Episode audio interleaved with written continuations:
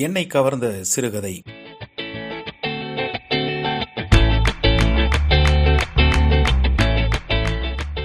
வண்ணநிலவன் எழுதிய கரையும் உருவங்கள்.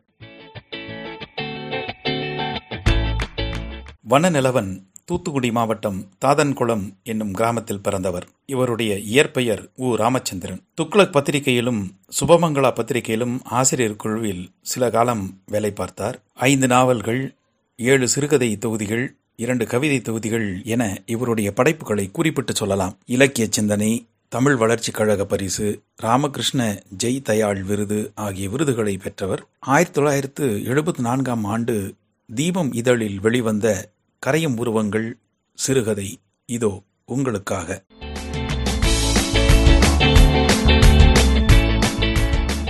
தலையை குனிந்தபடியே நடந்து வந்து கொண்டிருந்தான். அந்த தெருவில் நடமாட்டம் குறைந்து விட்டது. ஒரு வீட்டுக்குள்ளிருந்து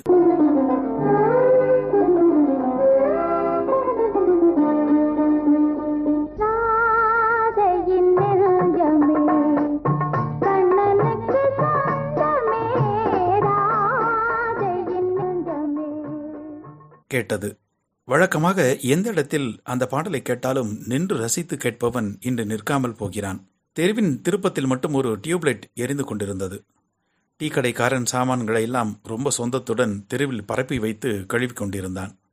என்ன அண்ணாச்சி படத்துக்கு போயிட்டு வர்றீங்களா இல்லப்பா என்று தேங்கி கிடந்த கரி தண்ணீரை தாண்டி குதித்தான். செருப்பு அருந்துவிட்டது இரண்டு நாள்களாக பயமுறுத்தி வந்த செருப்பு.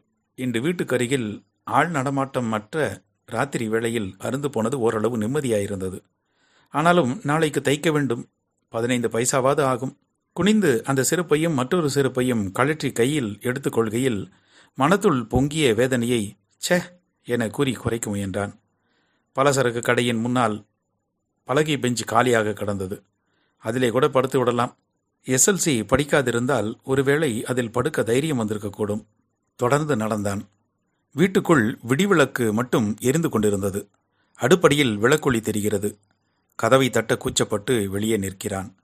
திருவாசல் ஜன்னல் இருட்டில் முகம் தெரிகிறது. யாரென்று தெரிவதற்குள் வாசல் கதவு திறந்து கொண்டது. அக்காதான் கதவை திறந்தது. அந்த அறை இருட்டில் அவள் தலையிலிருந்த பிச்சிப்பூயின் வாசனை தனியே குளிர்ச்சி தந்தது. ஏண்டா ஊமையா வாசலில் நின்றுட்டு இருக்க கதவை தட்டினா என்னடா? இவ்வளவு நேரமாச்சே வெளியே வந்து பார்த்துட்டு படுப்போம்னு வாசலுக்கு வந்தேன். எவ்வளவு நேரமா இப்படி நிக்கிற? ஏண்டா இப்படி ஆயிட்ட? கதவை தட்டினா தானே யாரும் திறப்பாங்க? நல்ல புள்ளடா நீ. சரி சரி வா.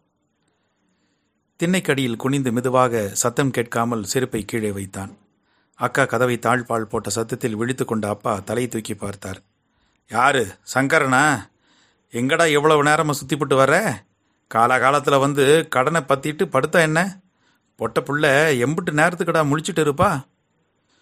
சுவரோடு சுவராய் ஒதுங்கி நின்றவனை பார்த்து நீ வாடா என கூறி உள்ளே போனாள் அக்கா.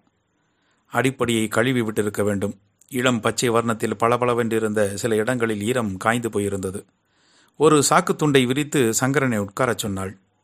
எனக்கு சாப்பாடு வேணாம் என்று நிலைப்படி அருகே வந்து சொல்லிவிட்டு திரும்பி போக முயன்றான் அவன். வேகமாய் வந்து அவன் கையை பிடித்து இழுத்து நிறுத்தினாள். அவனது முகத்தையே கொஞ்ச நேரத்துக்கு பார்த்தாள். அவன் தலையை தொங்க போட்டு கொண்டான். எதுக்குடா வேண்டாம்ங்கிற? வா வந்து சாப்பிட்டுட்டு படு. பெரிய இவன் மாதிரி. இழுக்காத குறையாக இழுத்து வந்து தோலை பிடித்து அமுக்கி சாக்கின் மீது உட்கார பண்ணினாள். தயாராய் பிசைந்து வைத்திருந்த சாப்பாட்டு தட்டை அவன் முன் வைத்துவிட்டு சிறிய மரப்பலகையை போட்டுக்கொண்டு எதிரே உட்கார்ந்து கொண்டாள். அவன் சாப்பிடவில்லை. தட்டையை முறைத்து பார்த்து கொண்டிருந்தான். என்னடா பார்த்துட்டே இருக்க? சாப்பிடு. ம் மத்தியானம் சாப்பிட்டது தானே? சாயந்தரம் காப்பி கூட குடிச்சிருக்க மாட்டியே. சாப்பிடு. அவளுடைய அழுத்தமான பிரியத்தை அவனால் தாங்கிக் கொள்ள முடியவில்லை. பொங்கி வந்த அழுகை தொண்டை குழியில் மரக்கட்டை மாதிரி தடுக்கிக் கொண்டு நின்றது. பலகையை இழுத்து பக்கத்தில் போட்டு உட்கார்ந்து கொண்டாள். ம் கையை காட்டு சோற்றை உருட்டி கையில் போட்டாள்.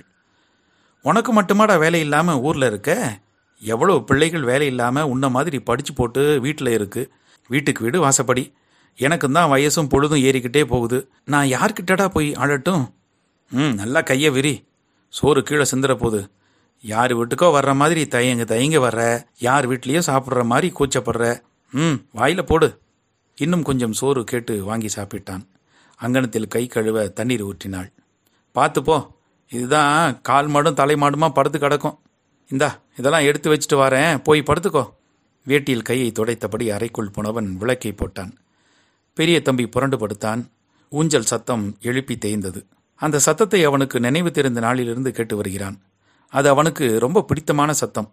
அந்த ஊஞ்சலில் தம்பி அக்கா அவன் எல்லாரும் லீவு நாள்களில் பஸ் விளையாடுவார்கள். அவன்தான் டிரைவர் கை நிறைய காலண்டர் தாளை கிழித்து வைத்திருக்கும் தம்பி கண்டக்டர் ஊஞ்சலை ஓடி ஓடி ஆட்டிவிட்டு கடைசியில் ஏறிக்கொள்ளும் போது ஒரு முறை தவறி விழுந்து நெற்றியில் வெட்டிவிட்டது. நெற்றி தழும்பிற்கு அவனது கை தானாகவே போயிற்று. தம்பியின் சிதறி கடந்த புத்தகங்கள் எல்லாம் எடுத்து அடுக்கி வைத்தான். நன்றாக படிக்கும் தம்பியை கஷ்டத்தோடு கஷ்டமாய் அப்பா படிக்க வைக்கிறார்.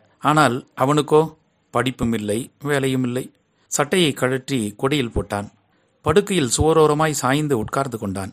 தூங்கப் போறதில்லை. இருந்தாலும் படுத்துதானே ஆக வேண்டும்? இது என்ன கஷ்டம்? வீட்டுக்குள் இருக்கவே சங்கடமாக இருந்தது. அக்கா வந்தாள். அவனுடைய தலைமாட்டில் தான் அவளுக்கு படுக்கை. இன்னும் என்ன யோசனை பண்ணிட்டு இருக்க? படுக்க வேண்டாமா? பெருமூச்சு விட்டான். அவள் உட்கார்ந்து கொண்டாள். மங்கிய விடிவிளக்கு வெளிச்சத்தில் ரொம்ப அழகாக இருந்தாள். வீட்டில் எல்லோரையும் விட அக்கா நல்ல சிகப்புதான். இருந்தும் கல்யாணமாகவில்லை. அந்த கம்பெனியில் யாரோ உன் ஃப்ரெண்டு இருக்கான் வேலை விஷயமா வர சொன்னான்னு சொன்னியே பாத்தியா? கொஞ்ச நேரம் பேசாமல் இருந்து விட்டு மெதுவாக பேச ஆரம்பித்தான். பார்த்தேன். நாளைக்கு வர சொல்லி விட்டுருக்கான். வழியில் லாலா சத்திர முக்கில் ஆறுமுத்து மாமாவை பார்த்தேன். நாளைக்கு தாளையூத்துக்கு வா. எங்கள் சூப்பர்வைசர்கிட்ட சொல்லலாம்னு சொன்னார். ரொம்ப பயந்து தாழ்ந்த குரலில் பேசினான். அவங்க வீட்டில் எல்லாரும் சௌக்கியம்தானா அவங்க பையன் வேலையில் சேர்ந்தாச்சாமே? பின்ன நம்ம அப்பாவை மாதிரியா? இவங்களுக்கு இருக்கிற செல்வாக்குக்கு யார்கிட்டையாவது சொல்லி அடித்து முயன்றா கிடைக்கும். அந்த மாமாவின் பையனை கூட அக்காவிற்கு பேசிவிட்டு ஒன்றும் நடக்கவில்லை. நாளைக்கு நீ தாலியூத்துக்கு எப்போ போக போகிற என்னத்த போக சொல்கிற அங்கே நாப்பில் வேலையை வச்சுக்கிட்டு காத்து கிடக்காங்களாக்கும். போடா முட்டாள். அந்த மாமா உன்னைய மெனக்கெட்டு பார்த்து கூப்பிட்டுருக்கா. போயிட்டு வருவியா? பஸ்ஸுக்கு காசு வச்சிருக்கியா? நீ காசு இல்லாட்டா சொல்லாம கொள்ளாம நடந்தே கூட போயிருவியே. இருக்கு. பொய் சொல்லாத. கொடியில் கிடந்த அவன் சட்டையை உட்கார்ந்தபடியே கையை நீட்டி இழுத்தாள். ஒரு ஐந்து பைசா கீழே விழுந்தது. சட்டையிலிருந்து ஒரே வியர்வை வாடை. பைக்குள் கையை விட்டு தேடினாள். இரண்டு கசங்கி போன பஸ் டிக்கெட்டை எடுத்து வெளியே போட்டாள். எங்கடா காசு வச்சிருக்க? எனக்கு உன்னை தெரியாதாடா? என்று எழுந்து போய் பீரோவை திறந்தாள். அவளுடைய துணிகள் இருந்த தட்டிலிருந்து ஒரு சாக்லேட் டப்பாவை எடுத்தாள். டப்பாவில் இருந்த சின்ன குங்கும செப்பை எடுத்துக்கொண்டு வெளிச்சத்திற்கு வந்தாள். மடக்கி வைத்திருந்த ஒரு ரூபாய் மடக்கி வைத்திருந்த ஒரு ரூபாய் நோட்டை பிரித்து அவனிடம் நீட்டினாள். எதுக்குக்கா? மெல்ல சொன்னான் அவளை அண்ணாந்து பார்த்து. சரிதாண்டா ரொம்ப பிகு பண்ணிக்காதடா என்று சொல்லிவிட்டு சிரித்தாள். மீண்டும் அருகில் வந்து அமர்ந்தவள் சட்டையை எடுத்து கைமடிப்பை பிரித்தாள். அவனிடமிருந்து ரூபாயை வாங்கி அந்த மடிப்புக்குள் சுற்றினாள். இன்னைக்கு தானே இந்த சட்டையை போட்ட? அதுக்குள்ளே ஒரே வேர்வையை ஆக்கிட்டு வந்திருக்கியே. சோப்பு போட்டு குளிக்கிறத ஐயா விட்டாச்சு போல் இருக்கு. அவளை நேருக்கு நேர் பார்த்தான். எல்லாம் நான் பார்த்துட்டு தானே இருக்கேன். இவ வீட்டில் கிடக்கவா தானே? இவளுக்கு என்ன தெரியும்னு நினச்சிக்கிட்டு இருக்கியா? சோப்பு போட்டு குளிக்கிறதை விட்டுட்ட. எல்லாரும் பேஸ்ட் எடுத்து பல்லு தேய்க்கிறாங்க. நீ பதினைந்து பைசாவுக்கு பல்பொடி வாங்கிட்டு தேய்க்க. அம்மாவுக்கு இதெல்லாம் கவனித்து பார்க்க தெரியாது. உனக்கு என்னடா வந்துச்சு? வேலை இல்லாமல் இருக்கிறதுக்காக இவ்வளோ ரோஷத்தோடு இருக்கணுமாடா? அக்காவை பாரு. வீட்டில் உட்காந்து பத்து வருஷம் முடிய போகுது. எந்த சௌகரியத்தையாவது குறைச்சிருக்கேனா? ஆனாலும் நீ ரோசக்கார பையன்டா. விசும்பலாக குறைந்தது குரல். சட்டென்று முகத்தை அவள் மடியில் குப்புற வைத்து கொண்டு படுத்தான். அவள் அவனுடைய விம்மித்தாழும் முதுகை தடவி கொடுத்து கொண்டிருந்தாள்.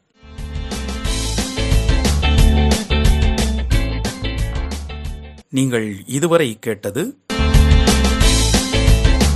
வண்ண நிலவன் எழுதிய